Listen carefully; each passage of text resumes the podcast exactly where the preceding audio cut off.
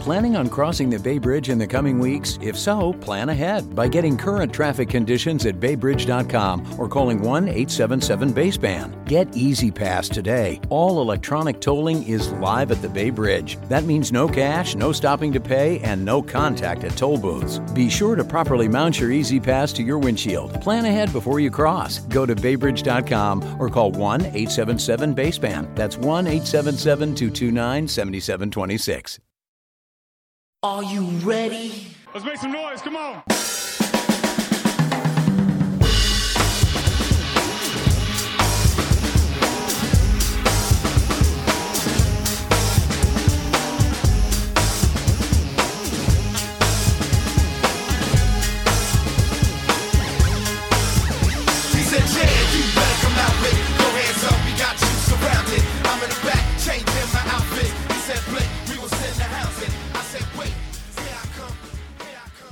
Ladies and gentlemen, welcome to the latest edition of The Broad Street Line. I am Roy Burton, and alongside me, as always, my tag team partner and the new IWGP champion, one Chris Domingo. Mr. Domingo, how are you doing this fine? Air quote again, Saturday morning, sir. That shows you when New Japan Wrestling comes back, things are getting slightly back to normal.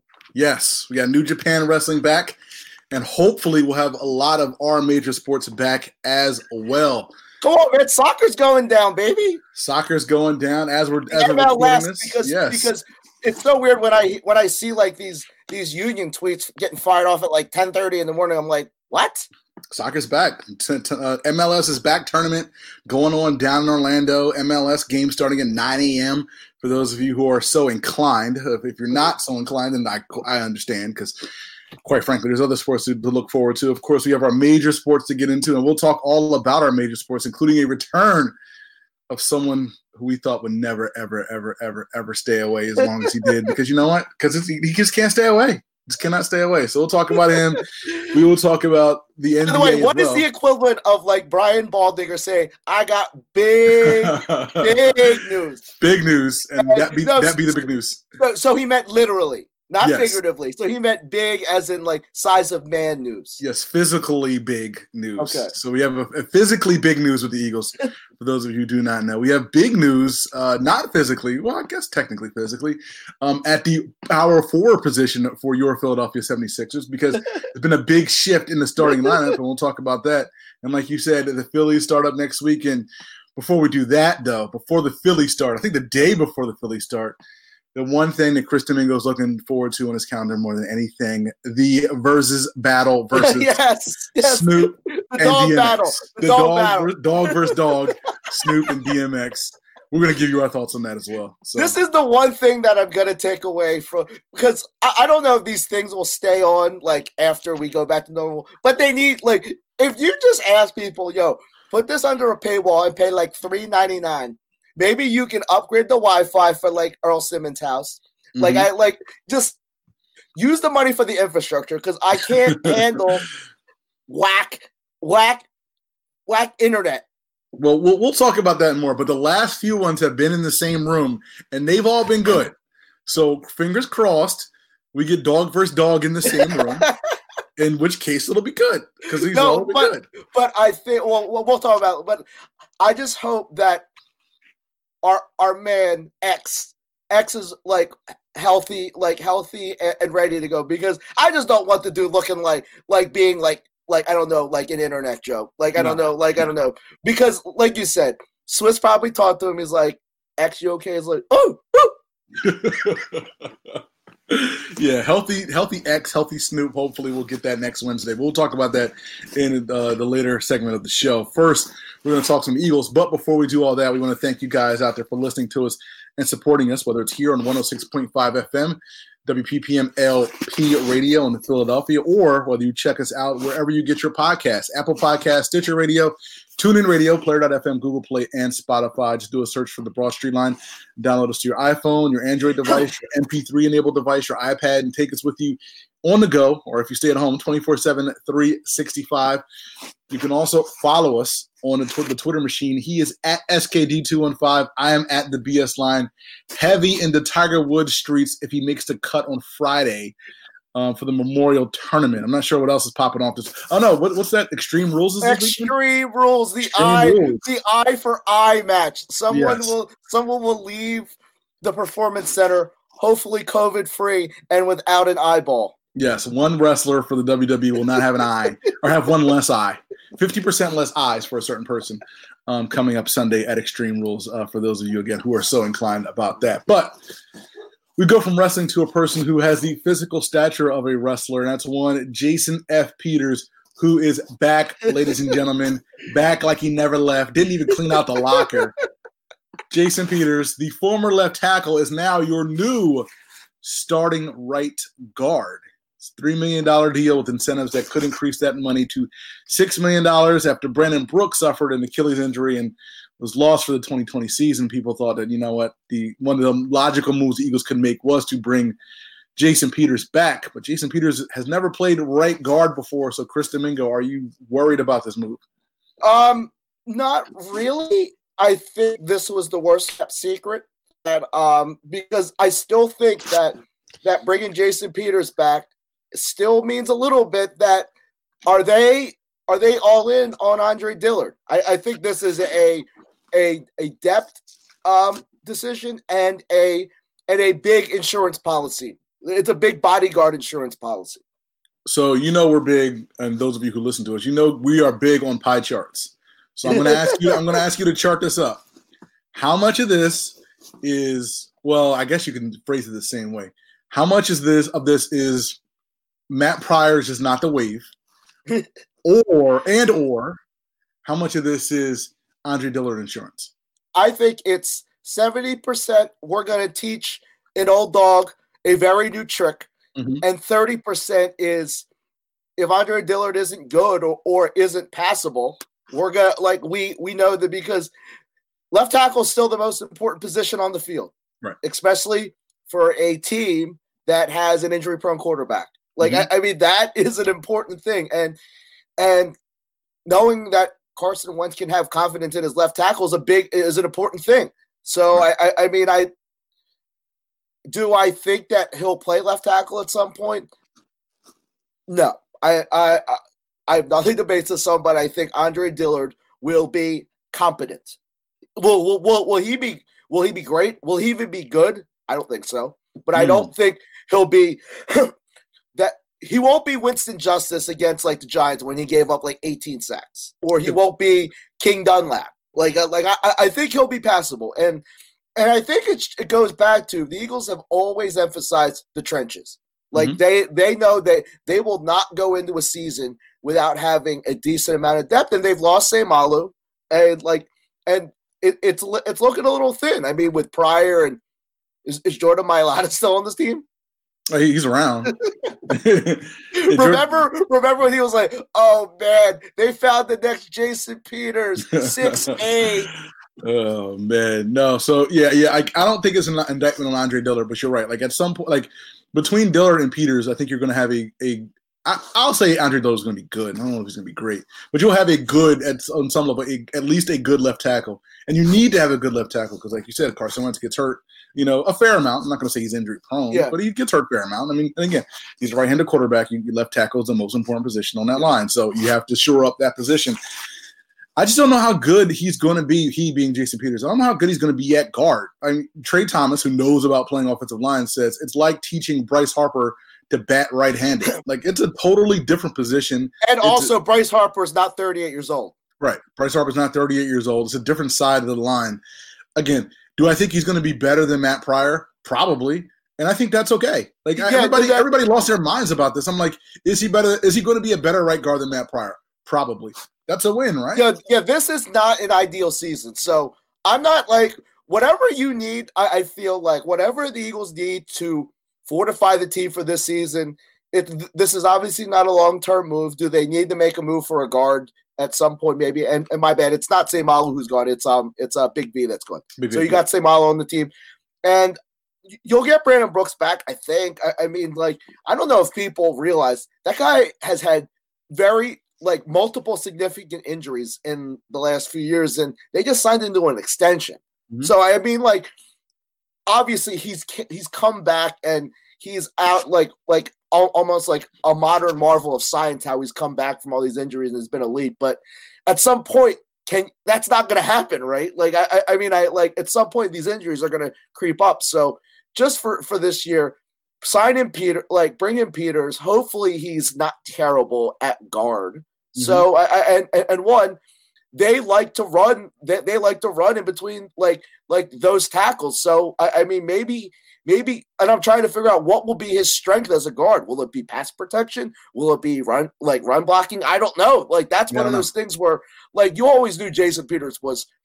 You knew he was good for a couple to get off the field a couple times, and that holding penalty or that offside or that or that offside or that. He's gonna jump once. He's gonna do a false start once. Yeah. So, but like. You just needed to this is a this year move, and I'm cool with it. No, I'm good with it too. I think it's going to be good. And again, like you said, when in a year like this, it's a weird year. So you have as many capable offensive linemen that you can in the building. And that's a good thing because again, training camp, who knows what it's going to look like? The preseason is already at least cut in half, so you're not going to be able to develop a lot of guys. When is training camp going to start? We'll start next week. We'll see about that. What? Are you kidding? The 28th? Is that next week? My days are kind of running together. There's no way that they're starting training camp next week. Yeah, our rookies are supposed to report in a few days. So yeah, ooh.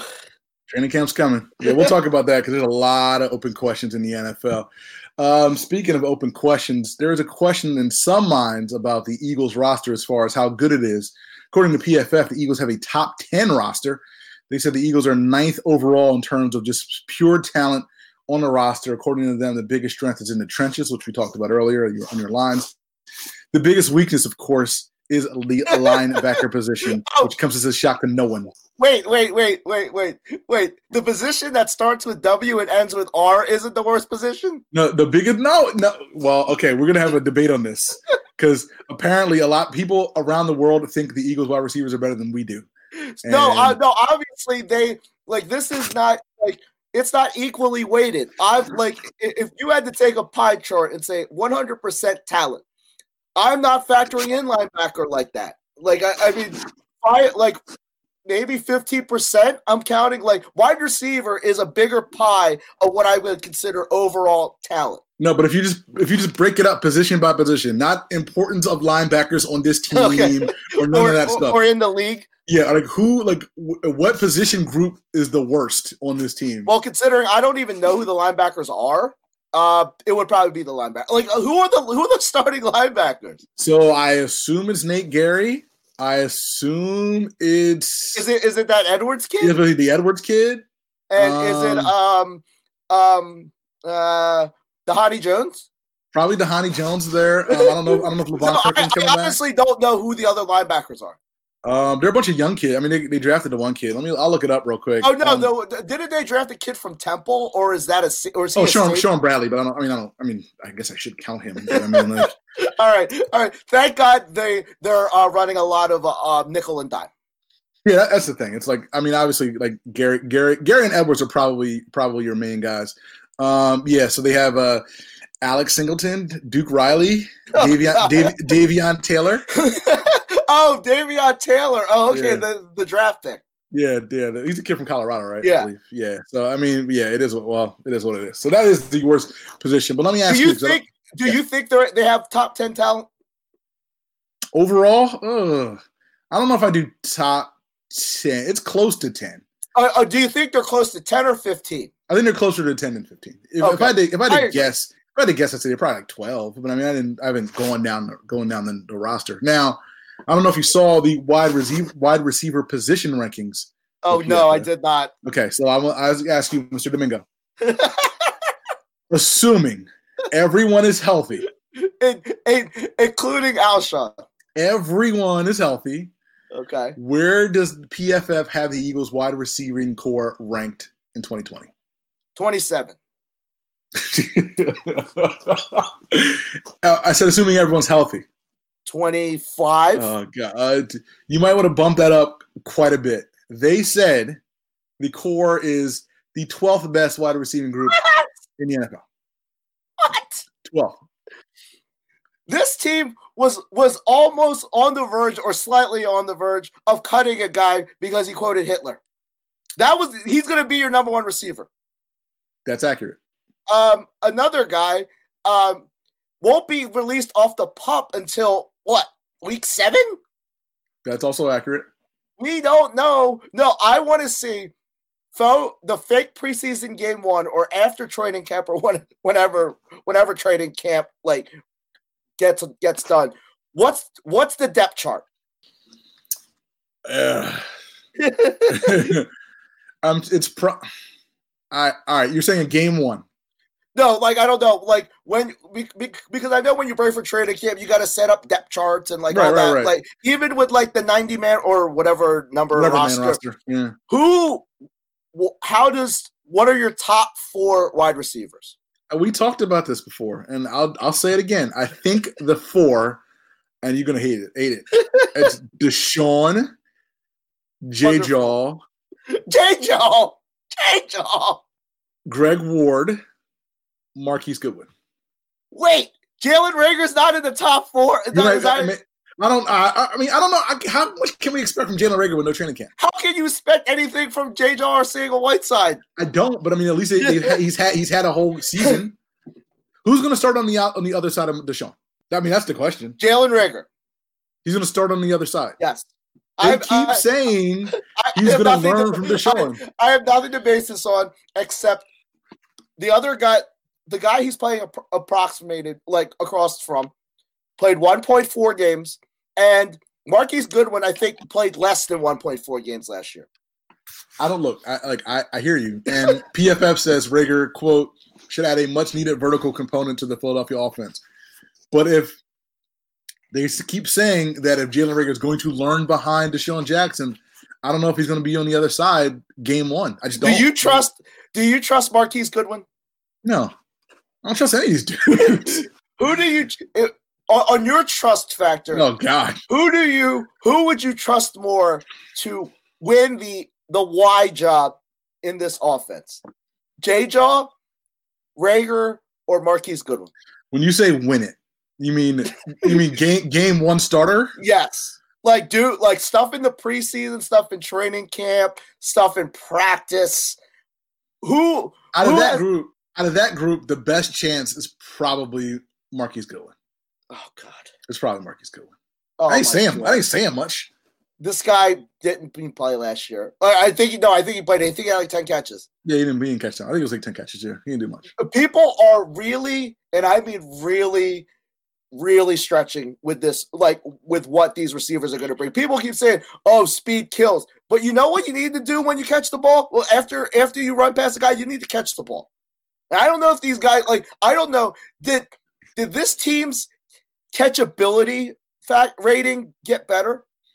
Are these guys good catchers? I don't know. These guys are fast, but I mean, like Jalen Rager had issues with drops. Marquise Goodwin, he's had issues with drops. No, like people keep saying, oh, this is going to open up. But at some point, Roy, you're going to have to throw to these guys. People keep saying, oh, it's going to open up for Miles Sanders. It's going to open up for God. That's cute, and I understand that. But at some point, they're actually going to have to perform a role other than decoy. But you only need to hit a couple of those plays a game. Do you? Not, I mean, yeah, you do. Well, I mean, ideally. I mean, you didn't have it last year, and look, you still made the playoffs. So, I mean, if you get Jalen Rager once or twice a game, if you get Deshaun once or twice a game, again, that should, like you said, they should open things up for other guys. Okay, no. Okay, let's say that you should hit 4 passes over 20 yards in a game to be a good team. That seems reasonable. That seems reasonable, yeah. Who gets those 20-yard catches? Distribute those 4. And not screen to like Miles Sanders. It has to be air yards. Air 20 yards. Plus air yards. Air yards. Deshaun 2, Jalen Rager 1. and as you would do, random guy 1. See, like, do the Kansas City Chiefs need to do this? No. Well, they get more than 4 anyway, so it doesn't matter. Like, I think 4 is like the bare minimum of an offense that needs to be opened up to for your tight ends. Because, like, obviously, I get the feeling that they're gonna, like, this is gonna be a very in between the hashes team. Like they're gonna like hope for some yak from these tight ends. You're gonna hope that this offense runs the way that those Patriots teams ran with Gronk and that other guy. The other guy, yeah.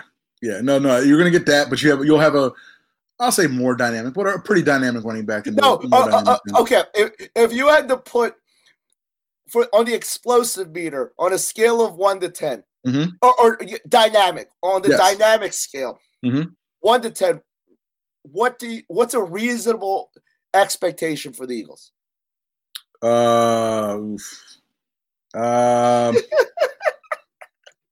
I don't know. I'm probably higher on Miles Sanders than most. I'm obviously higher on Deshaun than you. I think Rager's dynamic. Those other, you just said you don't know what you're going to get out of Jalen Rager. No, but he's still dynamic. He's not dynamic. I just don't know. I don't know how much he's going to be on the field is what I'm saying. No, but how can you display your dynamism? Sorry, that's an Emmitt Smithism. How are you going to be dynamic if you're not on the field? 6.5? Is that reasonable? Out of 10? Yeah, because considering what would you give last year? 1? Yeah, well, last year's like a 2.5 just because of Miles Sanders. Like all Miles Sanders, but yeah. Okay, all right. Yeah. I was going to say a 5.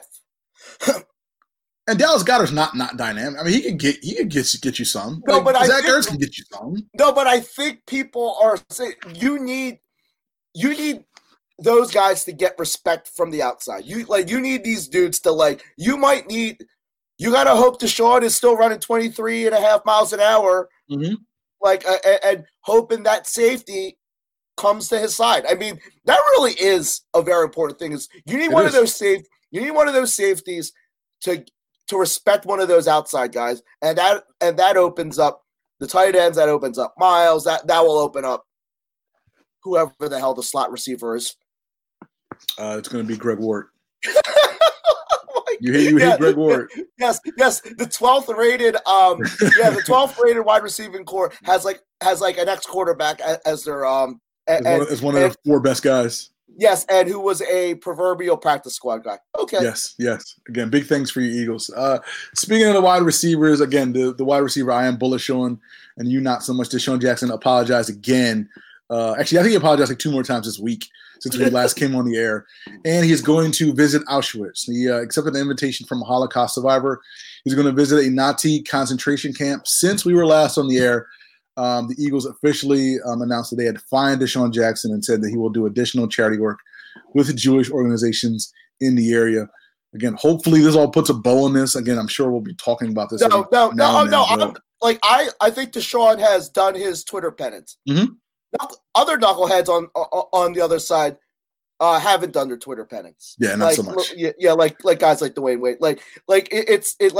I think this is the double-edged sword of athletes having a platform. Athletes having a platform doesn't mean you need to speak on everything. No. And if you're not educated, well, the problem is I think they feel enlightened. I think there's a difference between being enlightened and educated. And I think you need to have both before you speak on another race. I'm sorry. Yeah, no, just another race, another culture, another whatever, another sex, another gender. Look, we don't have to have an opinion on everything. And that's cool. And it's like, and I think like Kareem Abdul-Jabbar said it best, and that's why he's one of the GOATs. Like, we won't have that Kareem Abdul-Jabbar, Michael Jordan, but at least we're all in this together, man. And we can't be dumping on other races, and so many things. That's what he said. So let's keep that up. Yeah, no, let's keep that energy up. Yeah. So shout out to Deshaun again for keeping that energy up. And again, sounding like he really wants to make. No, he seems contrite, and I'm glad that our guy feels contrite, and we don't have to speak on another uncontrite guy. Yeah, exactly right. Keeping it with the Eagles. There were conflicting reports about whether or not fans will be able to attend games this year, and we are at a point where we just do not know. Now, the initial reports were that, according to the city of Philadelphia, all large gatherings in Philadelphia would be canceled through early 2021. So all the mummers out there were extremely upset about the fact that all the runners were upset too. The runners were upset, the Rocky runners, the Broad Street runners. Everybody who was going to go to any large events, parade, the Thanksgiving Day parade. Yes, I had no idea that was a big thing still. Huge. People love that Thanksgiving Day parade. But I always remember whenever I used to go home for Thanksgiving, the trades would be mobbed at like 9 a.m. for people trying to get to this parade. But once again, we just need to just sacrifice. I know it's hard that you can't go to the Thanksgiving Day parade, guys, but events like that just aren't wise. I think we got more clarity regarding, like, I don't know, things on public property. But I mean, people, I myself was wondering whether other private buildings were exempt, and they are. But yeah, I think it comes back to, there ain't no other private event that's having 20,000 people, and I think, or 25, or whatever the hell the Eagles are trying or would like to have. So I think it's all a fluid situation. If you could do it, if every human being decided not to be selfish and wore a mask for 6 weeks, maybe you could have 20,000 people. I don't know, but at this point, I can't say what's reasonable and not. Yeah.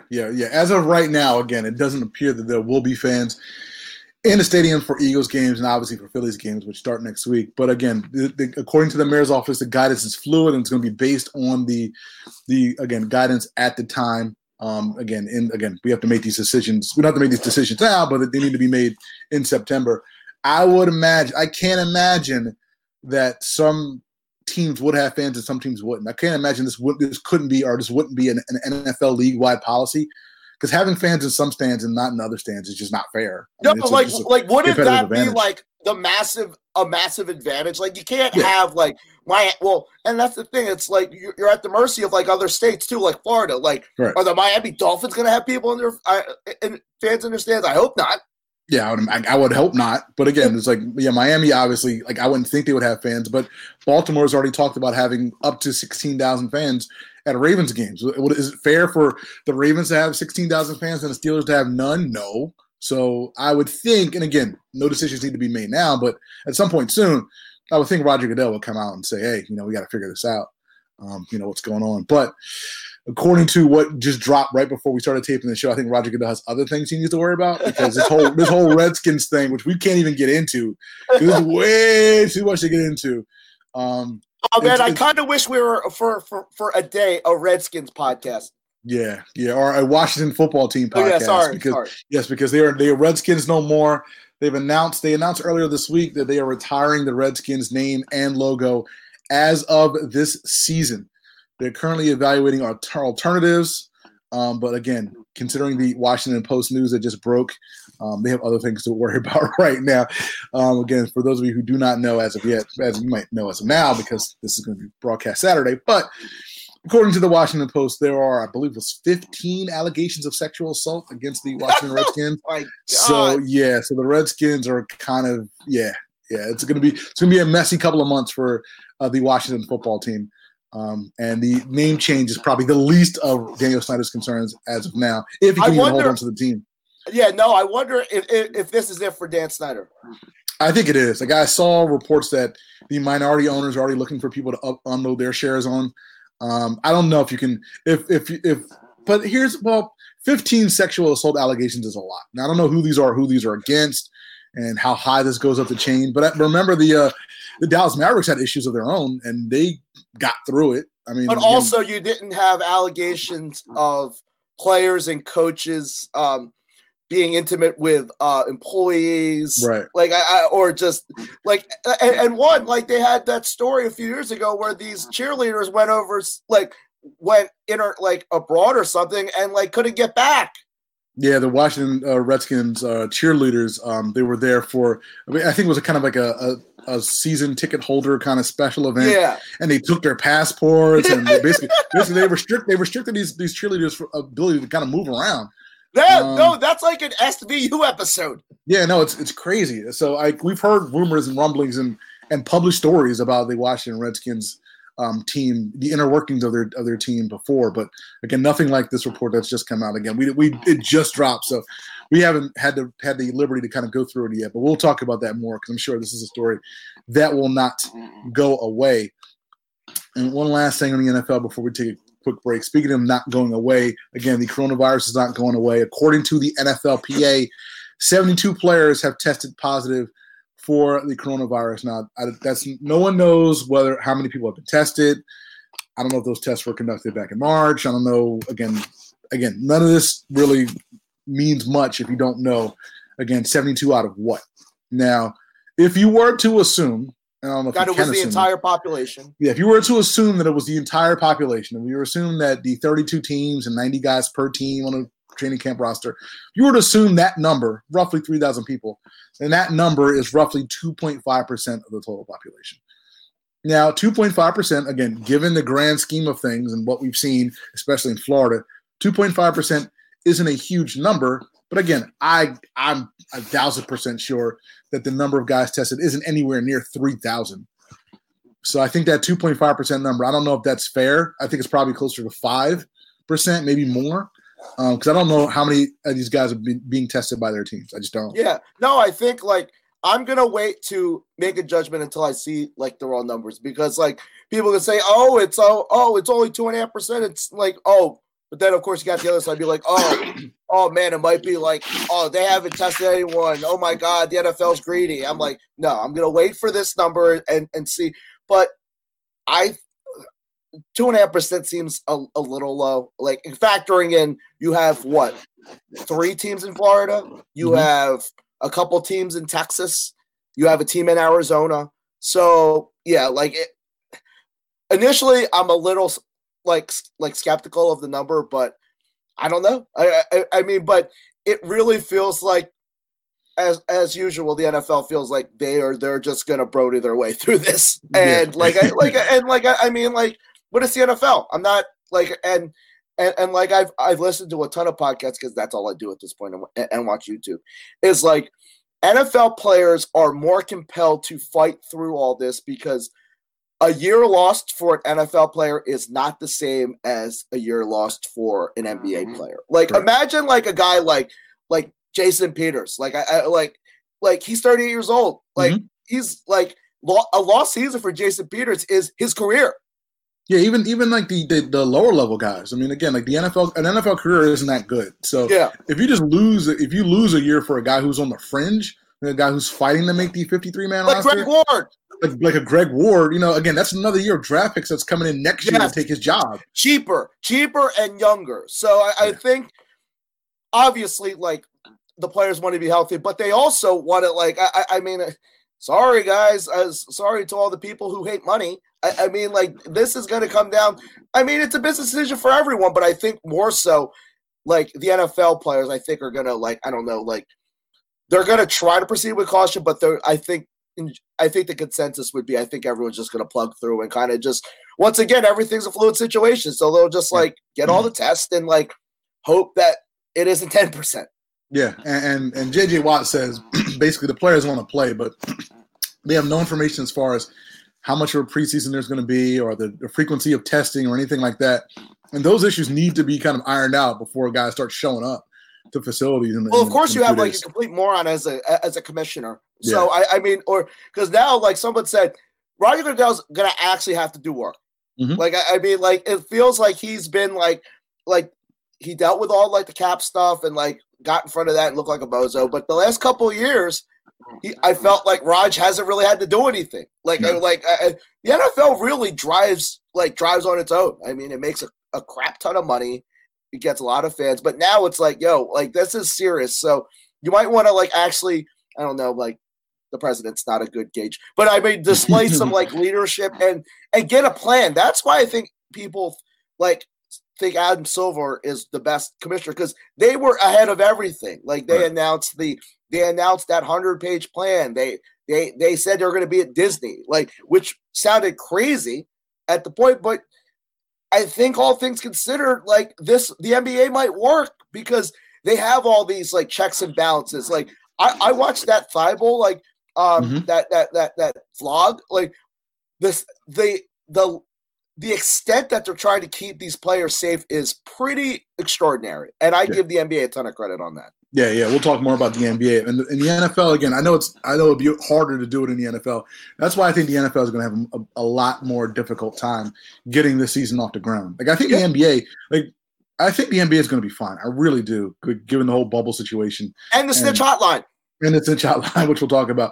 But again, if you have 32 teams in, 20-something states with different guidance on who can do what and things and all that, and all these guys going home and coming back and going home and coming back, again, that's a lot of moving pieces that I'm not sure that we can control, enough for a season to last, 6-7 months, including playoffs. So. No, I have a feeling that the season will be delayed.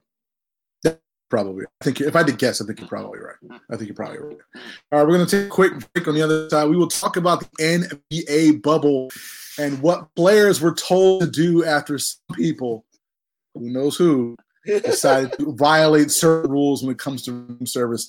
We'll get into that on the other side. You're listening to the Broad Street Line on 106.5 FM, WPPM LP, Philadelphia.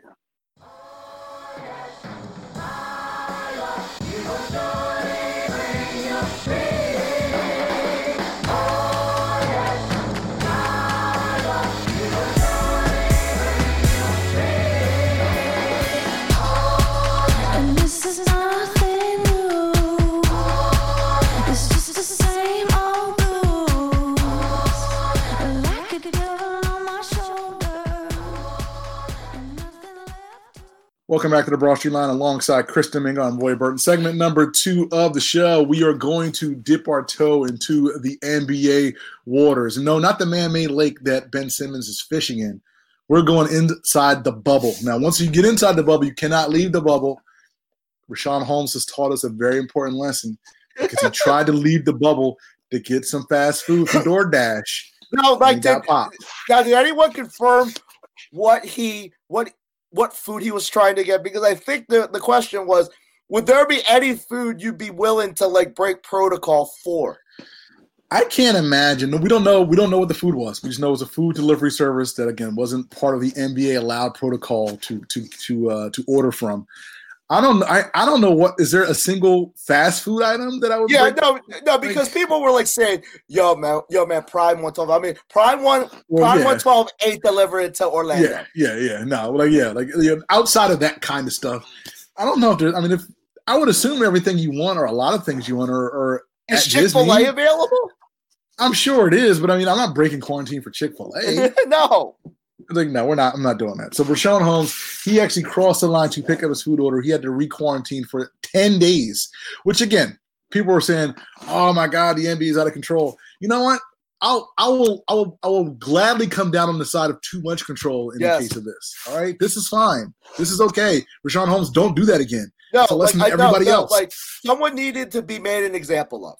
And right. I think, once again, the NBA is just knows what they're doing. The fact they that operation that they're running this Disney bubble is unreal. The testing that they do, and it's everything that's involved with this it's something but extraordinary, man. And I know they're probably playing out of the wazoo to Disney, because Disney's probably making out gangbusters in this. But but the NBA wouldn't be doing this if they weren't going to make a ton of money. So, I think everyone will make out. Yeah, the initial reports were that it was going to cost the NBA $150 million to run the bubble. But again, the players who were in the bubble, the 22 teams were in the bubble, I think they were set to make something like $600 million from that.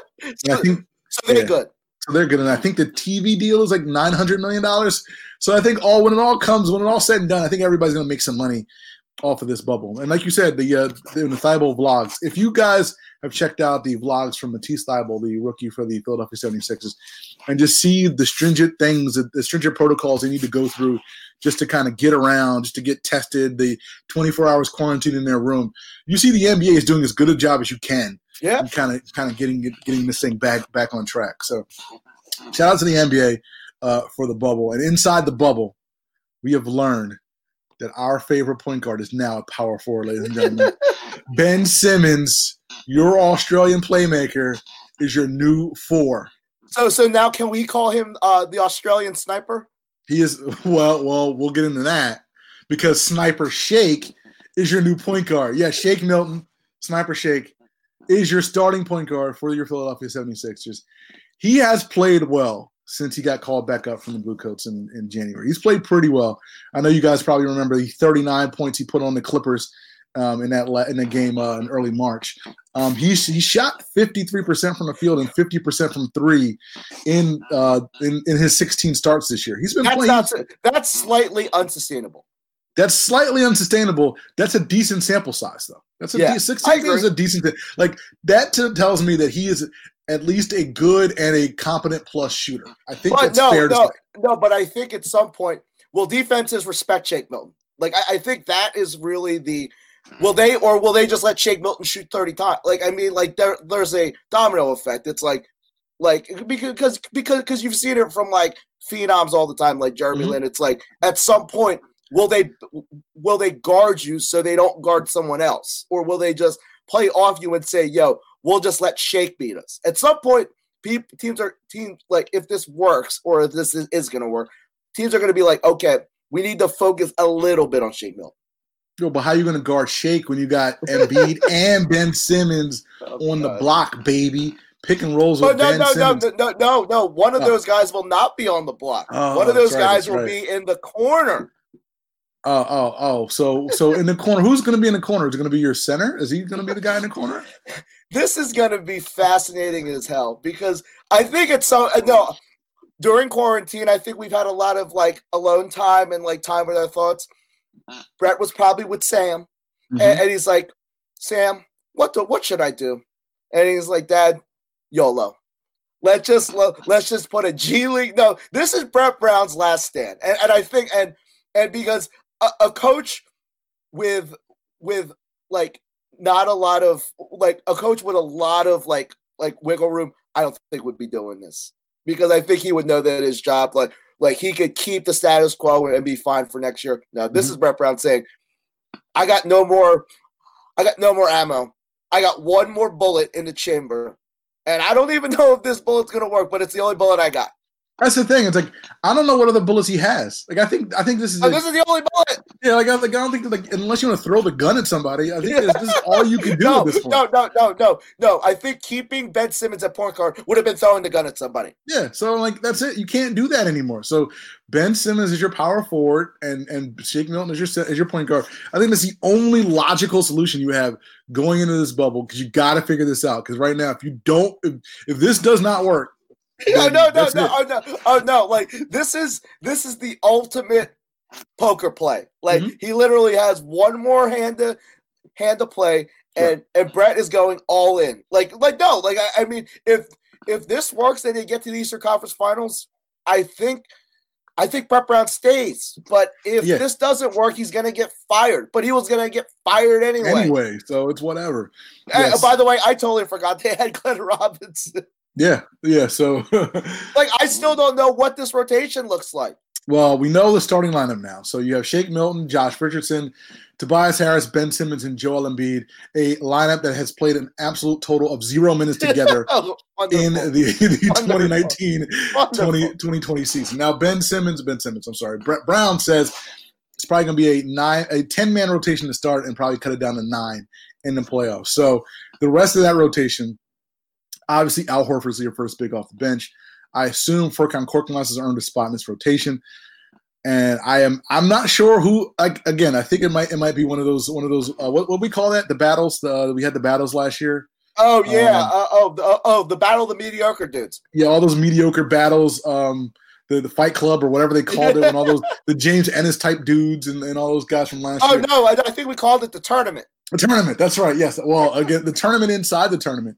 Because you got Matisse Thybulle, you got Glenn Robinson, you got Alec Burks, you got Raul Neto, excuse me. Who's the backup point guard? I assume it's Ben Simmons. I assume Ben Simmons is going to be your playmaker when Shake Milton's off the floor. Because they according to Brett today, Thursday, he said they played a lot of minutes with the Ben Simmons, Matisse Thybulle, Korkmaz, Horford, Tobias Harris rotation. So that's probably going to be like your second unit for a lot of. Oh God, I totally forgot about that Embiid Horford disaster. Yeah, well, oh, yeah. My God. Yeah, so that's your – yeah, when Embiid's on the bench, yeah. No, this shows you how desperate I am. I'm willing to be exasperated by, like, I don't know, Al Horford and Joel Embiid possibly playing next to each other. You will not, however, be exasperated by your new power forwards' shot selection, ladies and gentlemen. Multiple videos have come out. I know people have seen the videos. Bless the timeline. The ultimate Philly sports thirst trap. This is like this is getting people like people are reaching for their fans to dry themselves off. This is like when Tyra Banks was on the cover of the swimsuit issue. Ben Simmons, ladies and gentlemen, is shooting three pointers. Supposedly shooting more three pointers. I think Brett might have said this today. Shooting more three pointers so far in this like sort of training camp than he did all practice all season, which is an absolute indictment of Brett Brown being a complete moron. I love Brett, but Brett, if that's the case, then you should have addressed this years ago. I'm sorry, like you can't let this dude shoot threes ever in life. I'm trying to think. What was the come to Jesus moment? Was it a pandemic? Was it like, I don't know, Brett Brown getting fired? Obviously, was this all internal? Like, I don't know, like did his family say something? Because I know Brett's asked his family to do it. Like, I don't know, I don't even know what woman he's dating or not dating. Like, I want to know what sparked this. I don't think he cares about Brett getting fired that much. I think it was he realized that, if I had to guess, that the whole Al Horford thing wasn't going to work out. So he needed to figure out something different to do on offense to kind of spark their team. And so Ben took it upon himself and said, hey, man, I got 3 months to work on this jump shot. Let me get better. That's my guess. I have a feeling, and this is strictly, like, I don't know, scenarioism. I think this squad had, like, one of them Zoom meetings and been like, yo, I think because Tobias even acknowledged it. Yo, our chemistry sucked. Mm-hmm. So, like, maybe they had, like, an airing of grievances on a Zoom. Hopefully it wasn't hacked or anything by the Russians. And said, yo, this is open space. This is a safe space. Air your stuff out. And maybe, I don't know, the player who likes Real Madrid and, like, I don't know, said, Ben, you need to shoot. No, you know what? Now that I think about it, you're probably right. That's probably what happened. Yeah, they probably had a Zoom meeting, and it's like, look, our chemistry stinks. Like, we're not going to win anything. Because before the pandemic, everybody with a functioning brain knew that this team was not going to do anything in the playoffs. Oh, God, the last month of the season was awful because everyone was injured.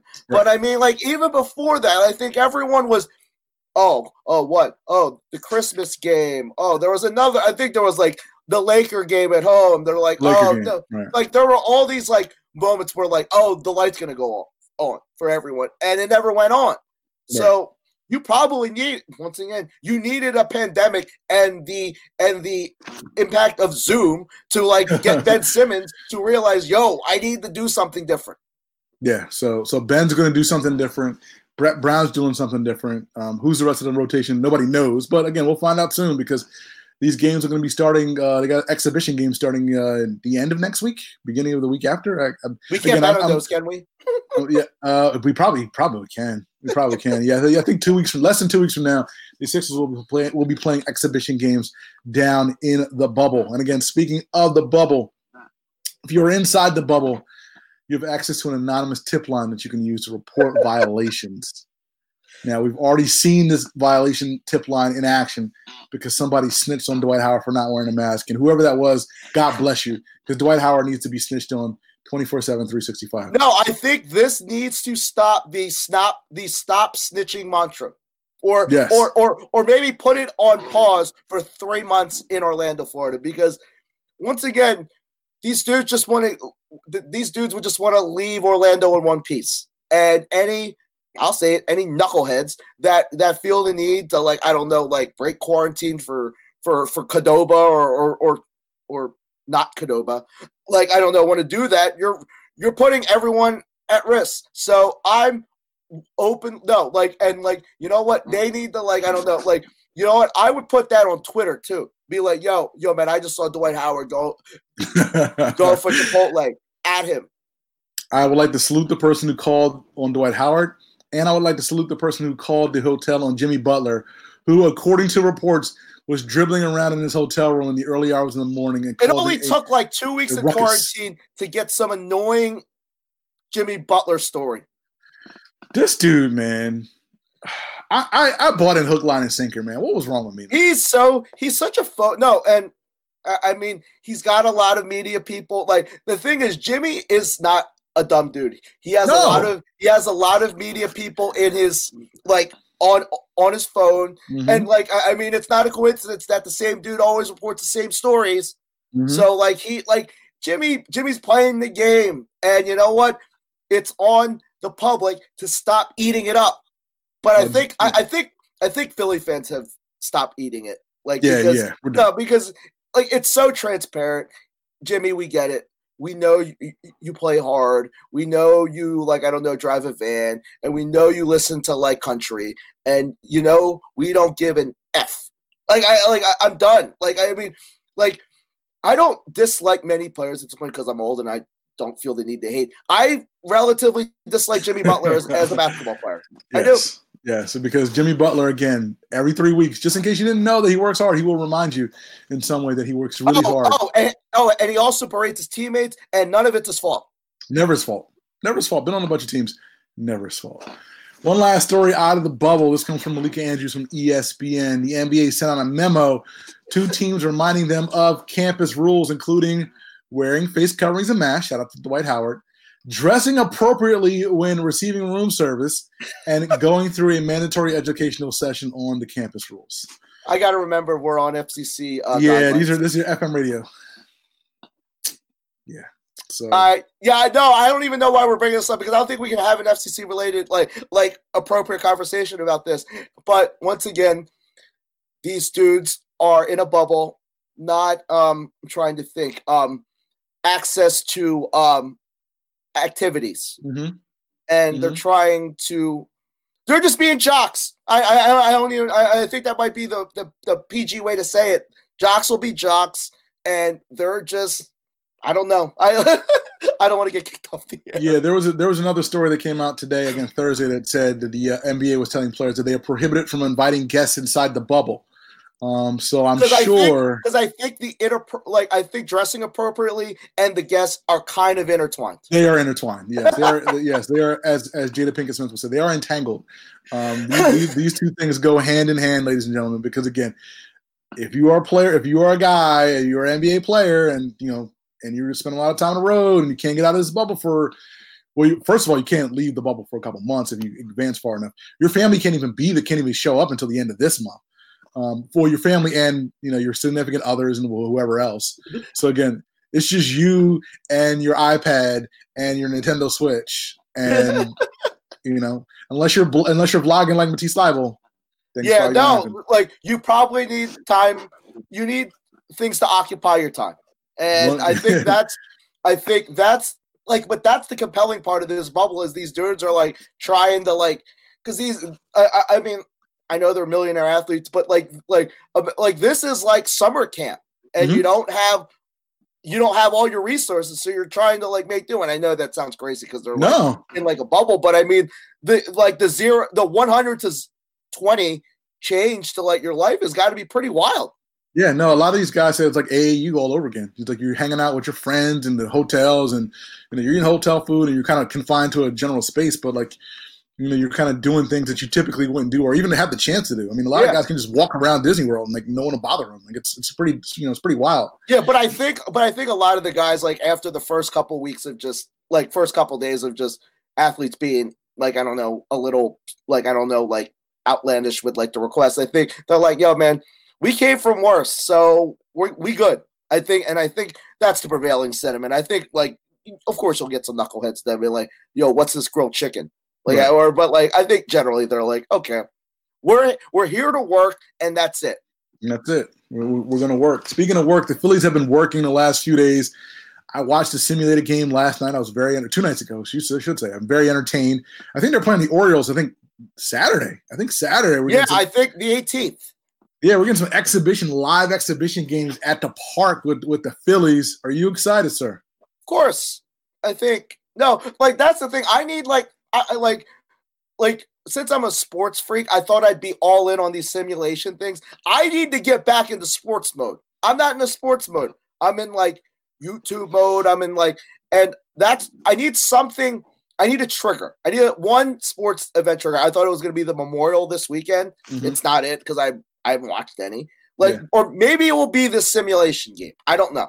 So we got Phillies against the Orioles this weekend. And then next week again, before we were on the air again, the Phillies will be playing regular season baseball games at Citizens Bank Park against the Marlins. So looking forward to that as well. We got a few minutes left. Of course, we want to get into a discussion about the most important thing that's going to happen over the next 7 days, the versus battle between DMX and Snoop Dogg, the battle of the dogs. Again, neither guy had a hit. Versus dog, because I think I remember where I saw this. I think Snoop was getting interviewed by somebody, and I think the interviewer brought up versus. It's like, yo, who would you like to battle? And I think he's like he brought up, yo, man, I'd like to rock with DMX. And then he said dog versus dog. Dog versus dog. Again, neither one of these guys have had a hit in at least a decade. But both of these guys have a ton of hits. They weren't quite contemporaries, although Snoop has had like 8 different lives in the music business, 8 different eras of Snoop. But I also think Snoop has evolved from I don't think you consider him a rapper or a musician anymore. He's an entertainer. He's an entertainer, but even in the rap game, I mean, like Doggy Style Snoop is different than like, you know, Rhythm and Gangsta Snoop and No Limit Snoop. Then No Limit Snoop, and like he's had a couple different iterations of the Snoop Dogg persona. Yes, the what was that? Not including Snoop Lion. We're not going there. Or that Young Wild and Free. The Young Wild and Free weed smoking. Well, he always smoked weed. Snoop. At the time he stopped smoking weed, Snoop. So he's had a bunch of different music lives.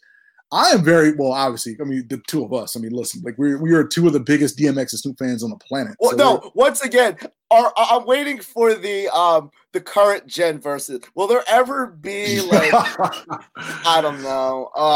Who would do Roddy Ricch versus Post Malone? No. I'm not even sure. Like, it's not a coincidence that all these verses are from artists that have been in the game, that were relevant or like that were been in the game for 20 years, because there ain't like, there's no versus worthy people. Well, there's the new people who are worthy of versus. I don't think would do it. And that's the only reason why, like, I mean, there aren't that many. There aren't that many, but I'm saying like the newer art, like the newer Kendrick, like Kendrick Cole, J. Cole. Yeah. Like they But is there even, who is in the second tier of hip hop right now? I couldn't tell you. Like, I don't know. Like, would you be interested in like a versus with Meek Mill? Not necessarily. No, not really. No, that's why. Like, whenever you see these DJ like sets, they ain't playing nothing past 2008. No. The classic stuff sells. The legacy stuff sells. Like we are the people who log on to Instagram and Apple Music to watch these versus battles. So 20-year-old Zoomers aren't listening to like Jada versus Fab. No. They're not there for Jada versus Fab. They're not there for Alicia Keys versus John Legend. and they won't be there for Dog versus Dog, who both of whom shared a cover on Vibe magazine. They have no idea what Vibe magazine even is. This is for us. I would love to like have disposable income and get a versus Dog t-shirt. So we got a minute left. You set the line, I think yesterday, at -2. Snoop -2. So Snoop 11 and DMX 9. Do you stay with that? I'm taking Snoop. And I am hoping that he lays off the weed a little bit and gets his set right, because that's all it's about is the set list, like the sequence of songs that are coming in, because you need to put deep cover in when you get in that 8-0 run. Like when X is like playing like Where My Dog's At or It's Party all up. Good. Yeah. Like I know, then you need to drop G Thang or the next episode. Yeah. Like Snoop has so many great run stoppers. He can stop runs. He has like I was thinking about Lakers versus Celtics, or like he has the UTEP two-step. He has that like Charles Barkley John where he like glued from like the free throw line. Like he has so many just like regardless of what is playing opposite it, it will win. Like you will never beat the next episode, and you'll never beat G Thang, and you won't beat Deep Cover. Yeah, no, he's got a couple like DMX can play a couple things, but Snoop can come down, hit a Klay Thompson three, and stop that run. Yes, and that's pretty much it. So we will have a full breakdown next week on the show of the Versus. But that is it for us this week. Thank you everybody for tuning in again. 106.5 FM, WPPM LP Philadelphia, or look for the Varsity Line wherever you get your podcast. Mr. Domingo, take us out, please. Have a great weekend, everyone. See you guys.